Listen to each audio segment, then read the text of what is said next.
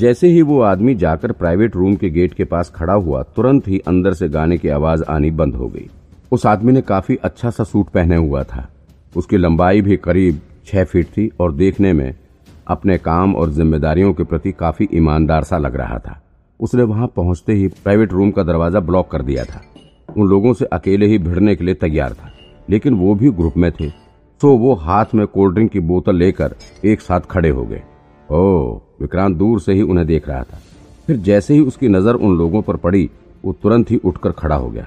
विक्रांत भी जाकर उस आदमी के बगल में खड़ा हो गया और बोला, ब्रो, तुम बैठ जाओ, तुम आराम से बैठकर पाव भाजी खाओ। विक्रांत को देखकर उस आदमी को लगा कि शायद वो भी उन गुंडों के साथ है। उसने विक्रांत की तरफ़ देखकर चिल्लाते हुए कहा हो तो तुम भी इन लोगों के साथ हो? आ जाओ, तुम भी आ जाओ। वहाँ मौजूद लोग विक्रांत को हैरानी से देखने लगे। क्या? दिमाग खराब है क्या तुम्हारा? विक्रांत ने अपना आईडी कार्ड निकालते हुए कहा, मैं एजेंट हूँ मुंबई पुलिस क्राइम ब्रांच। अच्छा तो मैं भी पुलिस ही हूँ, उस आदमी ने अपना आई कार्ड दिखाते हुए कहा। तुम मुझसे यहाँ से हटने के लिए क्यों कह रहे हो फिर? मेरी भी कुछ ज़िम्मेदारी होती है। उन दोनों की बातें सुन सामने खड़े गुंडों ने हाथ में पकड़ी हुई कोल्ड ड्रिंक की बोतलों को नीचे रख दिया। पुलिस का नाम सुनते ही उनके पसीने छूटने लगे और उन्होंने अब अपना प्लान चेंज कर दिया।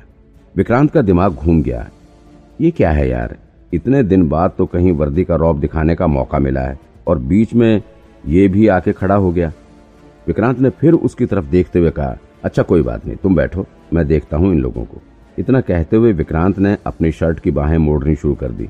मानो अभी कुछ पल में ही वो उन सभी की हड्डियाँ तोड़ के रख देगा। क्यों, ऐसे क्यों? तुम बैठो, मैं देखता हूँ ना। ऐसे कैसे मैं बैठा रह सकता हूँ? मैं भी पुलिस हूँ और वैसे भी पहले मैं खड़ा हुआ था। तो ये मेरा काम है अभी। तुम आराम करो, उस आदमी ने कहा। अच्छा तो तुम्हें भी अपनी ड्यूटी निभानी है, सही है। सभी को कमज़ोर के लिए खड़ा होना अच्छा लगता है। चलो फिर हम ऐसा करते हैं, रॉक, पेपर, सीजर कर लेते हैं। जो जीतेगा, वही इस केस को देखेगा। विक्रांत ने अपनी भुजाओं पर हाथ फेरते हुए कहा, क्या?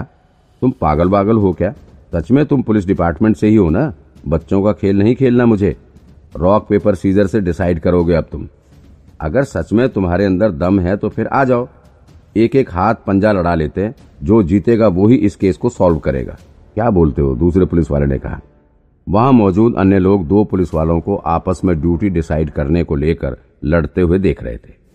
अब तक उन गुंडों को भी कुछ समझ नहीं आ रहा था कि यहाँ रुककर इनका डिसीज़न सुने या फिर यहाँ से निकलें। अभी विक्रांत और दूसरे पुलिस ऑफिसर के बीच बहस चल ही रही थी कि उस ग्रुप के लोगों ने धीरे से वहाँ से निकलने का रास्ता ढूंढना शुरू कर दिया। ग्रुप में जो एक लड़की थी, उसने अपनी जेब से कुछ पैसे निकालकर रेस्टोरेंट के मालिक के हाथ में रखते हुए कहा, चेंज रख लो। उन्हें वहाँ से यूँ भागते हुए देखकर विक्रांत ने चिल्लाते हुए कहा, एक मिनट रुक जाओ तुम लोग। थोड़ी देर आराम से बैठकर गा लो ना। हमारा अभी डिसाइड हो जाएगा। बस पाँच मिनट रुक जाओ। लेकिन वो विक्रांत की बातें सुने बगैर वहाँ से भागने लगे। विक्रांत उन्हें रोक पाता, इससे पहले ही वो पूरा ग्रुप वहाँ से गायब हो गया। विक्रांत का मूड खराब हो गया। आज उसे अपनी वर्दी का रौब झाड़ने का इतना अच्छा मौका मिला था, लेकिन उस दूसरे पुलिस वाले की वजह से सारा प्लान चौपट हो गया। उन गुंडों के वहाँ से जाते ही वो दूसरा पुलिस वाला भी वहाँ से बाहर जाने लगा। यहाँ से निकलते निकलते उसने अपनी जेब से कुछ पैसे निकाले और रेस्टोरेंट के मालिक के हाथ में रख दिए। मालिक ने उसे रोकते हुए कहा, अरे, पैसे देने की कोई ज़रूरत नहीं है, कोई बात नहीं। लेकिन वो पुलिस वाला बिना कुछ सुने ही वहाँ से बाहर निकल गया। उसके जाते ही वहाँ मौजूद लोगों ने तालियाँ बजाते हुए उसे अप्रिशिएट भी किया। लेकिन विक्रांत उसे लात से मारना चाहता था। विक्रांत मन ही मन उसे गालियाँ देता हुआ चुपचाप बैठ गया। भले ही वहाँ मौजूद लोगों ने उस दूसरे पुलिस वाले के काम और हिम्मत को सराहाया हो, लेकिन जिया ने विक्रांत की हिम्मत की काफ़ी तारीफ़ की। उसके बाद विक्रांत और जिया काफ़ी देर तक वहाँ रेस्टोरेंट में बैठे, बातचीत करते रहे। उन दोनों के बीच उस दिन ऊँट वाले इंसिडेंट की भी काफ़ी चर्चा हुई। विक्रांत ने अपनी कहानी बताते हुए जिया को खूब हंसाया। वहाँ से निकलने के बाद जिया तुरंत ही चली गई। विक्रांत भी जाकर अपनी पुलिस कार में बैठ गया। गाड़ी में बैठते ही उसने तुरंत राघव को फ़ोन करके जिया के बॉयफ्रेंड आर्यन के बारे में पता लगाने को कहा। जब से विक्रांत ने हाथ काटने वाले केस में राघव की मदद ली थी, उसके बाद जब उसे प्रमोशन मिला, तब से राघव विक्रांत की काफ़ी इज़्ज़त करने लगा था। वो विक्रांत के काम में अब कोई आनाकानी नहीं करता था। उसे अच्छे से पता था कि अगर वो विक्रांत की बात नहीं मानेगा तो फिर अपने दोस्त जतिन की ही तरह डिपार्टमेंट में सड़ता रहेगा।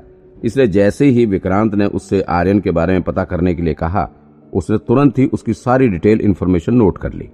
उसने विक्रांत से शाम तक इंतज़ार करने के लिए कहा। विक्रांत भी राघव के इतने फास्ट रिस्पॉन्स से बहुत खुश हुआ। उसने राघव को काम हो जाने के बाद पूल खेलने का न्योता भी दे डाला। लेकिन पूल के नाम पर राघव को विक्रांत का उग्र रूप याद आ गया। तो उसने तुरंत ही बात बदलते हुए कहा, अरे पूल क्या खेलेंगे? डिनर कर लेंगे साथ में. राघव की बात सुन विक्रांत को हँसी आ गई। उसने भी हँसते हुए कहा, चलो ठीक है, डिनर ही कर लेंगे। लेकिन मुझे इस लड़के की सारी इन्फॉर्मेशन चाहिए। सब मिल जाएगा, सब मिल जाएगा, चिंता मत करो। शाम चार बजे तक सारी इन्फॉर्मेशन दे दूँगा। राघव ने विक्रांत से कहा। इसके बाद विक्रांत ने फ़ोन रख दिया। राघव किसी को भी खोजने में काफ़ी एक्सपर्ट था। उसके लिए आर्यन के बारे में पता लगाना बाएँ हाथ का खेल था।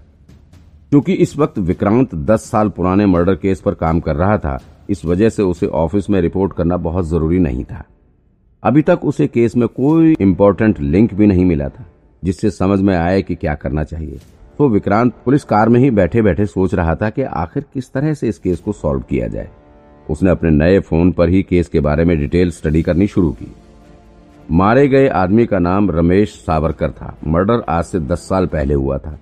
उस वक्त उसके घर के आसपास ज़्यादा सीसीटीवी कैमरे वगैरह भी नहीं थे, जिससे मर्डरर के बारे में कुछ पता लगाया जा सके। केस स्टडी करने पर विक्रांत को पता चला कि रमेश का मर्डर रात के आठ बजे के करीब हुआ था।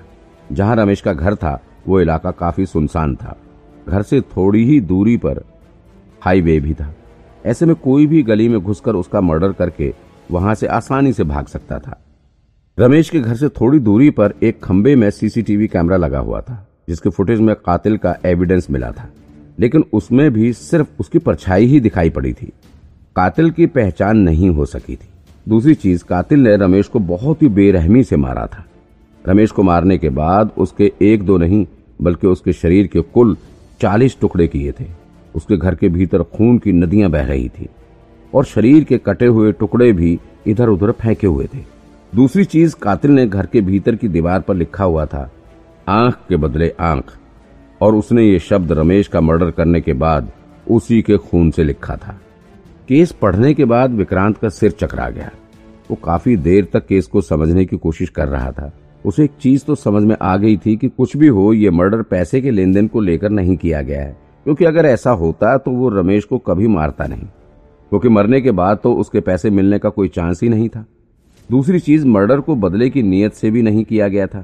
क्योंकि अगर ऐसा कुछ होता तो कातिल ने दीवार पर इसके बारे में ज़रूर कुछ न कुछ लिखा होता।